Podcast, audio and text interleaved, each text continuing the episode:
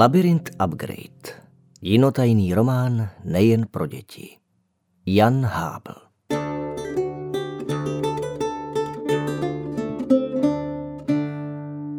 Probuzení. Když jsem v tom věku byl, v kterémž se lidskému rozumu rozdíl mezi dobrým a zlým ukazovati začíná, Vydajá rozdílné mezi lidmi stavy, řády, povolání, práce a předsevzetí, jimiž se zanášejí, zdála se mi toho nemalá býti potřeba, abych se dobře, ke kterému bych se houfu lidí připojiti a v jakých věcech život tráviti měl, rozmyslil. Labyrint světa a raj srdce, kapitola první. Něco se stalo. Něco s mým světem. Jednou ráno jsem se probudil a docela jasně si uvědomil, že jsem. A jak zvláštně jsem. Jsem sice ve své posteli, ale nejsem ve své kůži. Jsem ve svém pokoji, ale pokoj není docela v pořádku. Jsem schopný poznat, co je dobré a co je špatné, ale nevím, jak to. Jsem někdo, je mi už dost let, ale nevím přesně kolik. Ležím ve velké prázdné místnosti, velké skoro jako školní třída. Jenže žádný strop, žádná okna a jsem sám. To je špatné, říkám si. Ale se zhora svítí sluníčko, obloha je modrá a odkud si z dálky slyším hrát někoho na flétnu písničku, která je mi povědomá. To je dobré. Ale co teď? Zahlédnu dveře. Musím je proskoumat. Vyklouznu z postele a vidím, že v rohu stojí skříň. A je to moje skříň z mého pokoje. To je dobře, říkám si zase, alespoň se můžu obléknout. Přece nepůjdu ven v pyžamu. Co to mám na sobě? Tohle není moje pyžamo. Já přece nespím v noční košili. Co se to děje? Snažím se usilovně vzpomenout, co jsem dělal včera, než jsem usnul. Ráno byla škola, měli jsme matiku, přírodovědu, pak byla svačina, rohlík se sírem si pamatují zcela jasně, pak výtvarka, něco malujem a pak, pak nic. Mám v hlavě prázdno. Ať dělám, co dělám, nemůžu si vzpomenout, až mě z toho rozbolela hlava. Třeba si vzpomenu později. Teď to tu musím proskoumat. Vykouknu ze dveří, a vidím dlouhatánskou ulici. Divná ulice, nikde ani živáčka, ani ptáček nezaspívá, ale slyším flétnu. Vykročím a jdu. Hned vlevo je první odbočka, za rohem další a pak další. A tady je křižovatka. Jdu doprava. Úplné bludiště. Kde to pro pána krále jsem? A pořád slyším tu flétnu. Za dalším rohem zvuk flétny zesílil. Vidím otevřené okno, ze kterého zní melodie. Pomalinku se přibližuji, abych se podíval dovnitř, když tu náhle vykoukne z okna nějaký člověk. V prstech flétnu. Chvíli si mě prohlíží a pak říká, mladý muži, máte na ruby mikinu? Má pravdu. Měl bych si ji převléknout. Ale co, komu to vadí? Co vy tady tak sám? Kam kráčíte? Nevím, nevím ani kde jsem. V labirintu přece. V labirintu. Co to je? Kde to je? Člověk se rozesmál a smál se dlouho, vesele a od srdce, až se za břicho popadal. Najednou zvážněl.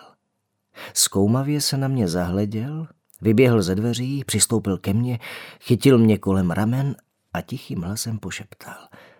Pojďte, mladý pane, lepší bude, když se podíváte sám. Moc se mi s ním jít nechtělo, neznal jsem ho, ale úplně cizí mi nepřipadal. Jako bych ho už někde viděl.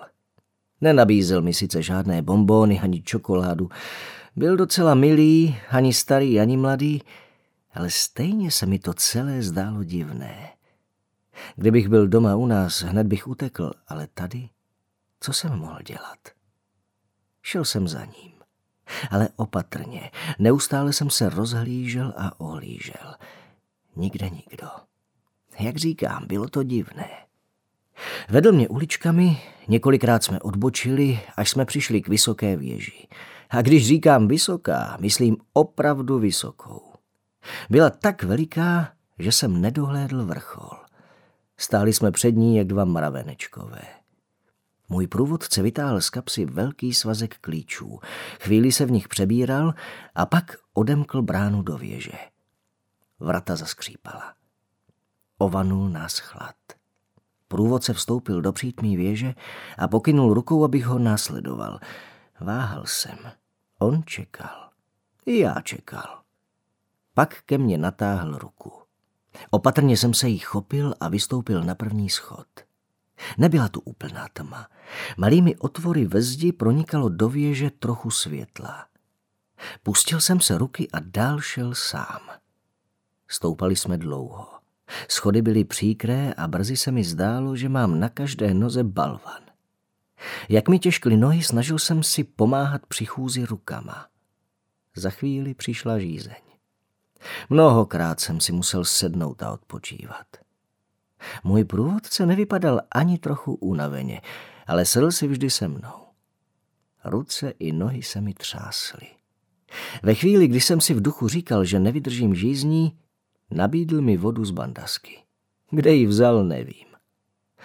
Stoupání bylo nekonečné. Tolik schodů. To snad není možné. Napadlo mě, že bych je mohl počítat.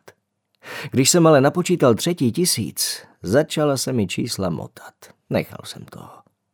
Soustředil jsem se jen na další schod přede mnou. Nohy mě přestávaly poslouchat.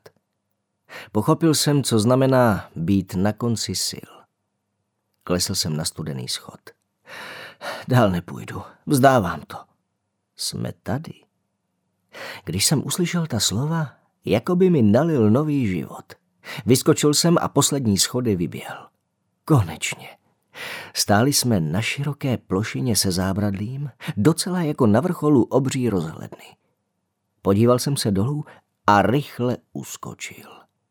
Lekl jsem se hloubky pod sebou. Jako bychom stáli na veledlouhém brčku, které ze země sahá až do nebe.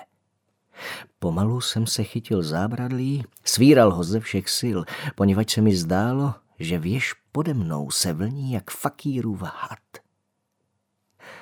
Odtud je všechno krásně vidět, jen se dobře podívejte. Rozhlížel jsem se a přemýšlel, co vlastně vidím. Kam až oko dohlédlo, všude se pod námi kroutily uličky, ulice a cesty, kterými jsem před chvílí procházel. Neměli konce. Rozprostírali se na všechny strany kolem věže. Jen severním směrem se temnil pruh kopců a lesů. Myslím, že jsem tam také zahlédl zatřpitit se řeku. A pak jsem uviděl tu věž. Vypadala stejně jako ta, na které jsme stáli. Zaclonil jsem si oči, abych lépe viděl. Teď se tam něco zablesklo. Můj průvodce mi podává dalekohled. Vidím, že pořádně nevidíte. Přikládám dalekohled k očím, zaostruji na věž, dívám se. To není možné, zděsím se. Zahledl jsem věž se zábradlím a na ní sám sebe, jak se dívám dalekohledem kam si do dálky. Občas to blízkne, jak se slunce odráží od skel. Jsme na věži, ze které je vidět celý svět. Svět je labirint a vy jste v něm. Vysvětluje průvodce stručně. Já chci domů. Domů, říkáte? Kam domů? K sobě domů. Ven z tohoto labirintu, pryč odsud. Průvodce začal přecházet sem a tam, držel se přitom za bradu a něco si mumlal. Několikrát se zastavil a nadechl, jako by chtěl něco říct, ale pak zase pokračoval v přecházení. Pořád si mnul bradu, najednou se zastavil. Inu, nakonec proč ne? Nebyl byste ani první, ani poslední. Takže je tu východ? No ano, je. Je sice trochu, jak bych to řekl, sláva, tak honem doveďte mě k němu. Já sám a už se hrnu ke schodům. Nespěchejte tolik. Dnes už to rozhodně nestihneme. A nebude to tak rychlé. Jednak je to daleká cesta a jednak to není jen tak obyčejný východ.